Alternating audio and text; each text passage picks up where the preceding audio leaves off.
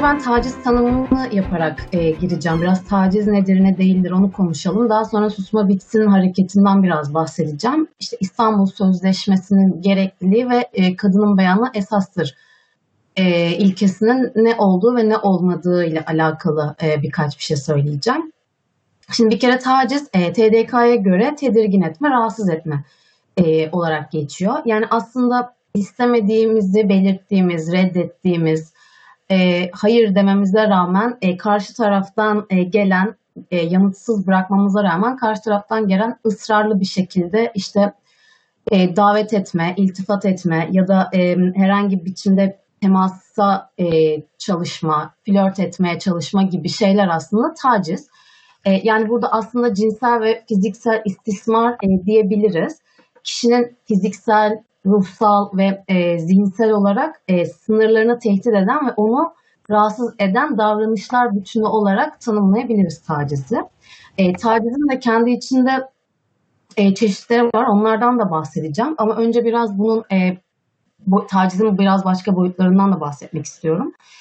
E, şimdi taciz bireysel bir şiddet biçimi olarak kabul ediliyor. E, bu bireysel bir şiddet biçimi olarak kabul edilirken toplumda da e, güç ve yardımdan yoksun olan kişilerin arasında daha fazla, daha yaygın olarak görülüyor. Ne demek istiyorum burada? Aslında dezavantajlı gruplardan bahsediyorum. Yani kadınlar, çocuklar, e, yaşlılar, e, azınlıklar, LGBT artılar, engelli bireyler e, bu dezavantajlı grup içerisinde sayılabilir ve tacizin daha çok yaşandığı grup olarak da e, belirtilebilir. E, her ne kadar toplumda tacizin üstü e, sevgi e, belirtisi, koruma içgüdüsü, sahiplenme falan gibi işte ben seni sevdiğim için böyle yapıyorum, ben seni düşündüğüm için böyle yapıyorum falan gibi lanse edilip üstü örtülmeye çalışılsa da aslında taciz e, temelde bir e, güç, e, bir ta- karşı tarafta bir tahakküm kurma durumu. E, dolayısıyla aslında burada bir ezen ve ezilen ilişkisinden bahsedebiliriz. E, çünkü taciz eden kişi tamamen kendisini aslında güçlü hissetmek için e, yapıyor bunu ve karşısındaki insan, insan aslında onun için bir e, nesne. E, ve taciz sürecinde de aslında kişi e, tamamen e, benlik değerini ve kendine olan saygısını ve e, işte sevgisine, kendini tanımlama biçimini e, algılayış biçimine ciddi bir şekilde zararı uğradığı için giderek kendi içinde e, bu tahribatın yarattığı bir içe kapanma durumu yaşar. E, daha işte kendisini değersiz ve umutsuz hisseder, daha savunmasız olur, e, karamsarlaşır, umutsuzlaşır ve işte e, akabinde utanç ve suçluluk duygusu e, gelmeye başlar. Yani aslında sanki e, tacize e, uğramasının e, sebebi yaptığı herhangi bir şeymiş gibi kendisini suçlu hissetmeye başlar. Şimdi burada tacizin çeşitlerinden bahsedeyim biraz. E, fiziksel taciz e, olarak nitelendirebileceğimiz işte kişinin bedeninde herhangi bir e, üstünlük kurma çabası denilebilir. Burada fiziksel bir taciz olarak tanımlayabilmek için illa e, gözle görülen bir yaralama, morluk, kırık, kızarıklık falan gibi bir şey olmak zorunda da değil. Böyle bir gereklilik yok. Ee, onun dışında cinsel taciz yine kişinin e, fiziksel veya psikolojik olarak istemediği, rızasının olmadığı bir şeyi kendisine zorla e, uygulama durumu. Bu e, buradaki e, cinsel taciz sadece e, fiziksel temas veya cinsel ilişki olarak e, nitelendirilmek zorunda değil. E, onun dışında takip etme durumu yine e, bir taciz çeşidi olarak karşımıza çıkıyor. Kişinin sokakta kendi isteği dışında e, göz hapsinde tutularak ve kendisini rahatsız edecek e, bir şekilde takip edilmesi bunun içerisinde. E, sözlü taciz var. Yine aynı şekilde söz ve e, kelime e, yoluyla e, kişi üzerinde bir e, güç kurma durumu ve kendisinin değersizleştirilmesi durumu. Burada sadece işte sokakta atılan laflar değil, onun dışında aynı zamanda işte kişinin üzerinde kendisini değersiz hissetmesi için işte hakaret e, etme, tehdit etme ya da işte e, kendisiyle alay etmek gibi şeyler e, buraya girebilir. Yine maddi taciz olarak e, değerlendirebileceğimiz kişinin para yoluyla e, kontrol edilmeye çalışılması durumu var. E, bir de duygusal taciz durumu var. Bu da e, fiziksel e, işte e, cinsel veya sözel tacizleri barındırmak zorunda değil içerisinde. Örneğin biz e, dışarıda başka birisinin maruz kaldığı bir tacize e, şahitlik etmek ya da buna kulak misafiri olmak da aynı şekilde aslında e, bir e, duygusal tacizdir. E, bunun dışında işte reddetme, e, tehdit etme, istismar etme gibi şeyler de e, bunun içerisinde yer alıyor. E, şimdi ben biraz susma bitsin hareketinden e, bahsetmek istiyorum. Neden bu kadar büyüdü ve nasıl oldu e, konusuyla alakalı. E, sosyal medya aktif takip edenler e, bilecektir. Geçtiğimiz haftalarda e, TRT 2'de Hasan Ali Toptaş'ın bir programda e, ben bir çeviri metnine bakarken işte o kişinin doğum tarihine e, bakıyorum gibi bir açıklamasının olduğu video üzerindeki bir e, videonun Twitter'da dönmesiyle başlayan tartışmada bir kadının e, bu söz konusu tweet'i alıntılayarak e, bu adamın kaç kadın tarafından ifşa edildi, e, bu, bu adamın ifşalanmasını bekleyen kaç kadınız şeklinde bir e, tweet atması üzerine aslında e, ortaya çıkan bir süreç bu e, susma bitsin hareketi. E, ilgili kadının tweet'i üzerine e, 20'den fazla kadının sadece Hasan Ali Toptaş'la yaşadığı e, tacize uğradıkları durumu anlattığı e, tweet üzerine böyle bir hareket başladı. Sadece kendisiyle de sınırlı kalmadı. E, bunun dışında işte e, Bora Abdo, İbrahim Çolak gibi isimlerle e, birlikte ünlü olmayan ünsüz erkeklerin de aslında ifşasına başlandı. Ve sanıldığı gibi sadece e, tırnak içerisinde layık kadınların e, ifşası değil, e, muhafazakar kadınlardan tutup LGBT bireylere kadar pek çok kadının aslında transsektörü erkekleri ifşa etmesi ile başlayan bir e, süreçti bu. E, bu söz konusu tweet üzerine e, Hasan Ali Toptaş bir açıklama yapıp özür e, metni yayınladı. Fakat bu metin tabii ki kadınlar tarafından kabul edilmedi. E, bunun üzerine birkaç gün sonra bu tweet'i silen Hasan Ali Toptaş bunun aslında bir iftarname şey pardon itirafname olmadığını e, belirtti ve e, başka bir açıklamada bulundu. E, tüm bu süreç içerisinde ilgili tacizde bulunan ilgili erkeklere yönelik e, bazı yayın evlerinin de e, hareketleri oldu. İşte iletişim yayınları Bora Abdo ile e, yayın ilişki, ilişiğini kesti. E, onun dışında İtaki yayınları Hasan Ali Toptaş'ı savunduğu için Ali Lidar'la olan ilişkisini kesti. E, Everest yayınları genel yayın yönetmeni kadının beyanının esas olduğunu vurgulayıp e, bu konuda e, konunun akabinde yine Hasan Ali Toptaş'la olan ilişkisini kestiklerini beyan etti. E, Doğan Kitap kadınların mücadelesinin yayın, yanında olduklarından bahsetti. E, son olarak da işte Yazarlar Sendikası tacize uğramış kadınlarla maddi ya da manevi olarak e, dayanışacaklarını belirterek yine kadının beyanının esas olduğunu e, vurguladı ve burada aslında e, örgütlenmesi, dayanılma, dayanışılması gerektiğini e, belirtti. E, bunun akabinde tabii ki bazı soru işaretleri de oluşmaya başladı insanların kafasında. Özellikle bir e, kişinin kendisinin ifşası üzerine intihar etmesinin ardından ifşanın gerekli olup olmadığı, neden ifşa etmek yerine kadınların hukuksal olarak e, kendi haklarını aramadıkları falan gibi sorular e, oluşmaya başladı. Şimdi bunlara da yavaş yavaş hani cevap vermeye çalışacağım ben de toplantı içerisinde. Önce biraz İstanbul Sözleşmesi'nden bahsetmek istiyorum. Ee, İstanbul Sözleşmesi aslında kadının her türlü e, haksızlığa ve ayrımcılığa ve şiddete karşı korunmasını e, e, dir, anlatan ve işte kadınlarla erkeklerin arasındaki eşitliğin giderek yaygınlaştırılması gerektiğini ve bununla alakalı politika ve tedbirler çerçevesinde e, bu konunun tasarlanması gerektiğini söyleyen e, bir sözleşme. E, şimdi bu sözleşme birkaç e, adımdan oluşuyor diyebiliriz. E, öncelikli olarak sözleşme aslında bir eşitlikçi bir toplum inşa edilmesine e, istiyor, belirtiyor. E, herhangi bir şiddetin e, çıkmaya cesaret bulamayacağı bir toplum yaratılmasından bahsediyor.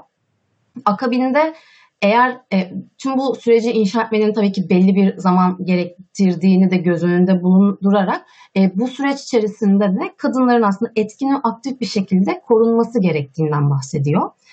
E, tüm bunlar yapılırken koruyamadığı bir kadın e, tacize veya şiddete uğraması durumunda taraf devletlerin e, bu noktada da aslında e, etkin bir şekilde kovuşturma yapılması gerektiğinden bahsediyor. E, son olarak da bu sözleşme aslında talepkar bir sözleşme ve e, kadınların geleceğe yönelik, geleceğe dönük e, nasıl güvence altına alınabileceğinin e, gösterilmesini talep eden bir sözleşme. Sözleşme içerisinde direkt e, bizzat psikolojik şiddet ve taciz amaçlı e, suçların da takip edilmesi ve cezalandırılması ile alakalı maddeler var. E, onun dışında sadece e, fiziksel değil, sözlü veya e, sözlü olmayan cinsel tacizlerin de takip edilip e, cezalandırılması ile alakalı maddeler var. Şimdi ben birkaç tane bununla alakalı olan maddeleri e, söyleyeceğim. Direkt maddeleri okumayacağım. Sadece başlıklarını okuyacağım ama söylediğim şeylerden, madde numaralarından e, ilgilenen, merak eden kişi, kişiler e, internet üzerinden araştırıp bakabilirler. 33. Ee, ve 36. maddeler arası ve 40. ve 41. madde aslında İstanbul Sözleşmesi'nin bu konuyla alakalı olan maddeleri.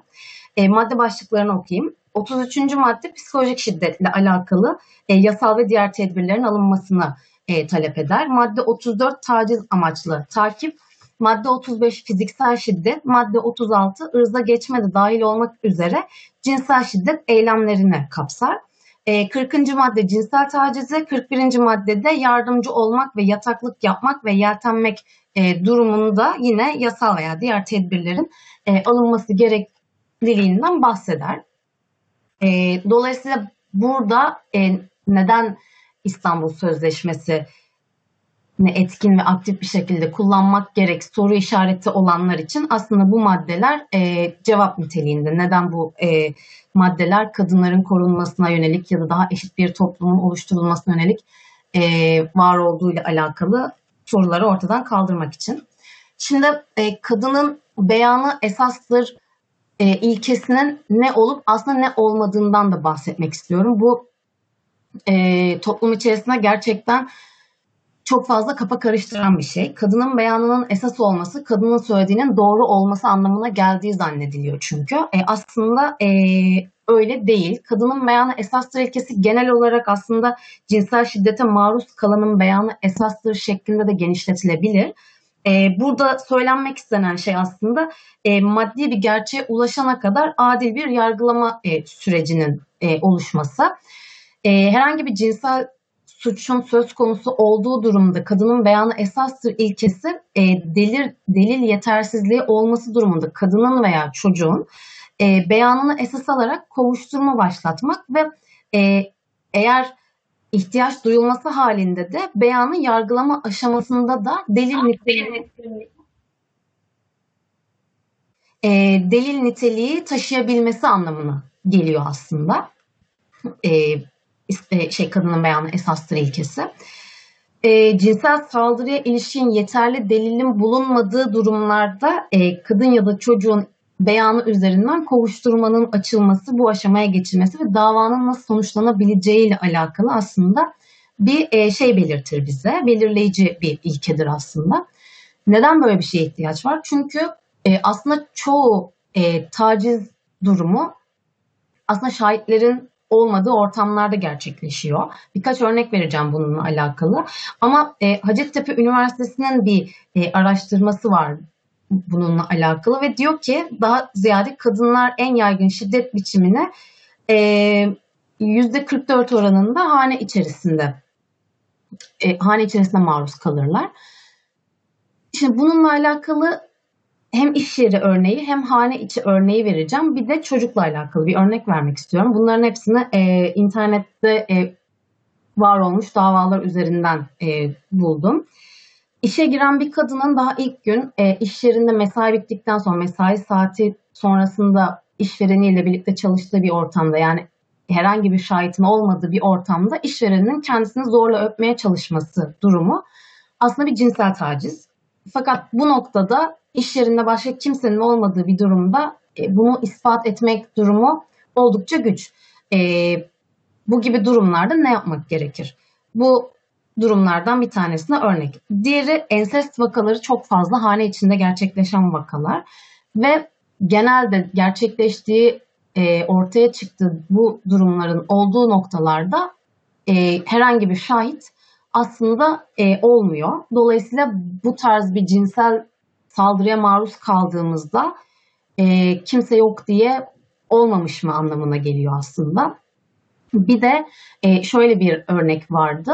5 e, yaşında bir çocuğun kendisine e, bir cinsel e, istismarda bulunduğunu çizdiği bir e, e, resimden e, anlıyorlar. O da şöyle bir servis şoförünün kendisi servisin içindeyken servis şoförünün de e, arabanın içerisinde, servisin içerisinde işlediğini gösteren bir resim çiziyor.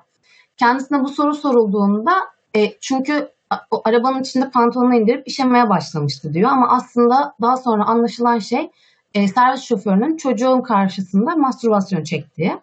E, dolayısıyla bu durumda çocuğun herhangi bir şahidi yok. Çocuğun e, şahidi olmadığı için böyle bir şeye maruz kalmadığını mı iddia edeceğiz?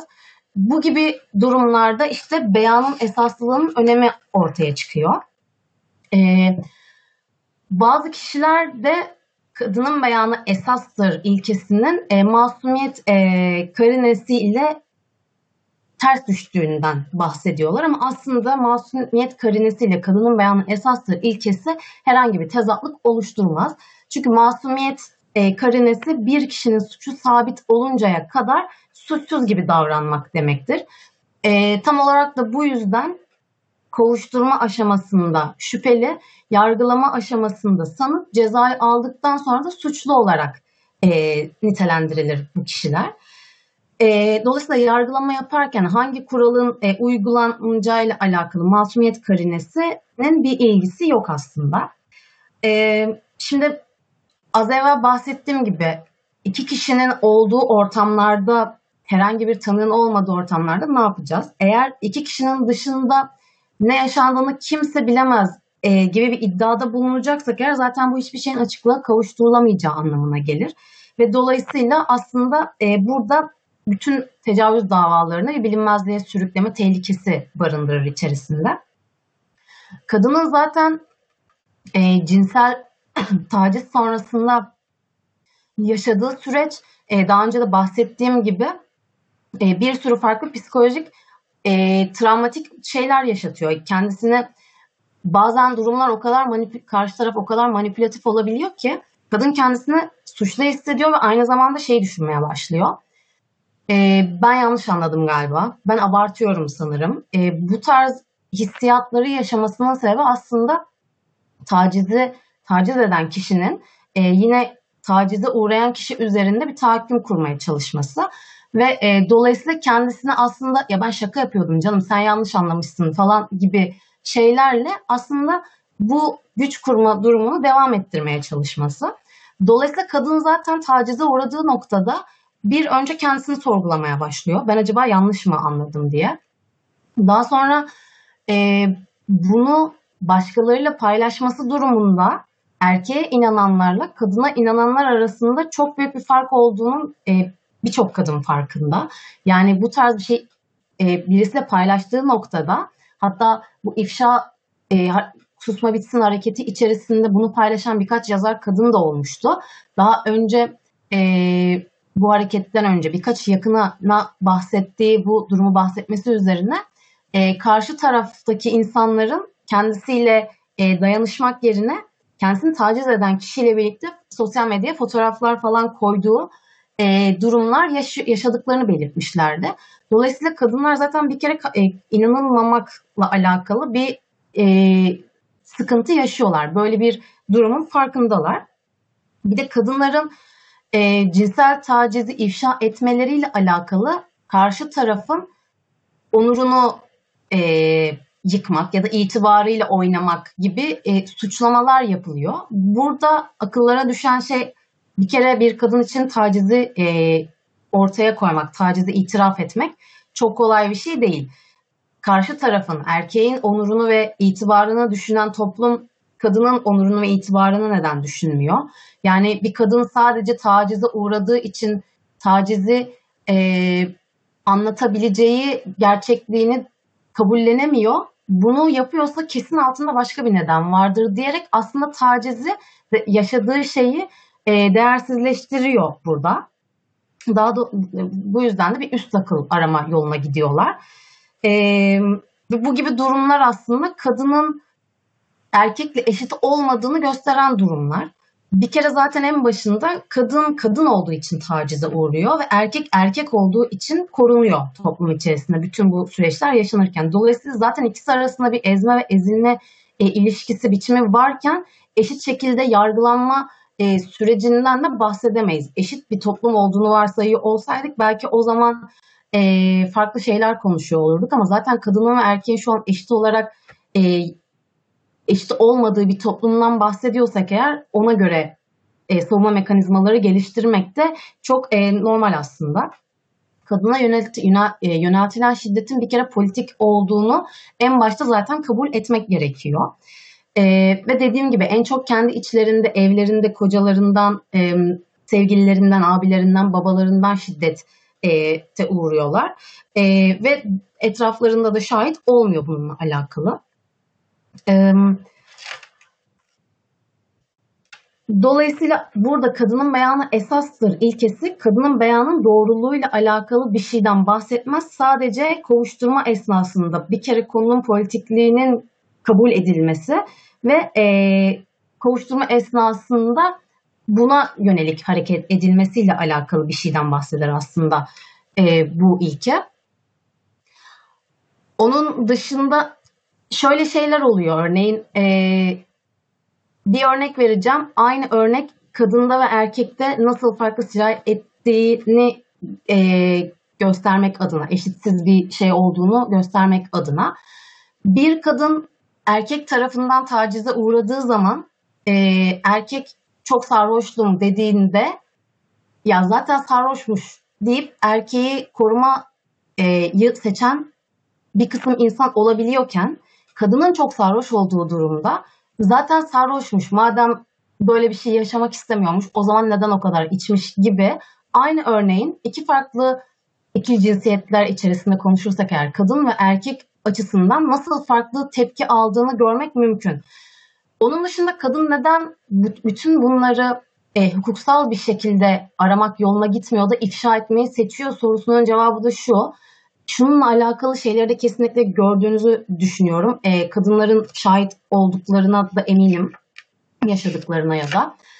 E, bir tacize uğradığı zaman e, zaten bir kere en başta bunu anlatabilme noktasına gelmek psikolojik olarak bir süreç. Buna hazır olup birilerine anlatmayı tercih ettiği noktada e, az evvel de bahsettiğim bütün o süreçler işliyor kadının kafasına. Yani zaten bana inanılmayacak. İşte kendi e, durumumu hukuk e, yoluyla savunmak istediğimi belirsem ya boş ver senin başın yanar uğraşma gibi e, kadını zaten e, bu yoldan vazgeçirmeye çalışan insanların olacağının farkında. Bütün bunları geçti diyelim kadın ve e, polise gitti ifade verdi. Taciz için polise gidip ifade verip akşamında eve döndüğünde e, ifade verdiği polis tarafından mesajla tacize uğrayan kadınların olduğu bir yerde e, hukuksal olarak belli ki tacizin e, önüne o kadar da etkin bir şekilde uygulanmadığı için e, bütün tüm bu yollar e, belli ki önüne geçilemediği için kadınlar da bütün bu yaşadıkları şeyden çıkar yol olarak sadece birbirlerine e, sarılarak, birbirleriyle dayanışarak bunun altından kalkmaya ve rahatlamaya çalışıyorlar. Çünkü e, kadının yaşadığı şeyi inanma evresi bile yani karşı tarafı buna inandırma evresi bile çok yorucu bir şeyken koşulsuz bir şekilde yanında olduğunu belirten kadınları görmek kadınlar için çok büyük bir rahatlık sebebi. E, dolayısıyla hukuksal olarak bütün davalar böyle sonuçlanıyordur gibi bir e, iddiam yok tabii ki. Ama pek çoğu zaten en başında e, kişinin bundan e, vazgeçirilmeye çalışılması veya bu süreç içerisinde kanıtı olsa dahi e, erkeğin suç almadığı davalar varken ortada e, kadınların hukuka olan bakış açısını tabii ki etkiliyor bu tarz durumlar ve bu yüzden de aslında biraz e, bu tarz şeyler üzerinden e, bir sonuca ulaşmaya çalışıyorlar. Çünkü e, Marksist Org yazısında e, ya Melike Yüzilen yazmıştı sanırım. Şu tarz bir şey söylemişti. Hasan Ali Toptaş'ın ifşa süreci ile alakalı 20'den fazla kadın konuşmasaydı da sadece tek bir kadın konuşmuş olsaydı aynı şekilde mi ilerleyecekti süreç? Zannetmiyorum. E, dolayısıyla bu tarz şeyleri e, birlikten kuvvet doğar diye ilerleyerek, dayanışma yaşatır diye ilerleyerek kadınlar birbirleriyle dayanışarak bunun altından e, kalkmaya çalışıyorlar. E, onun dışında benim şu an söyleyeceğim başka bir şey var mı? Ee, sanırım şu an için yok. Aklımda olan şeyleri sanırım hepsini söyledim diye düşünüyorum.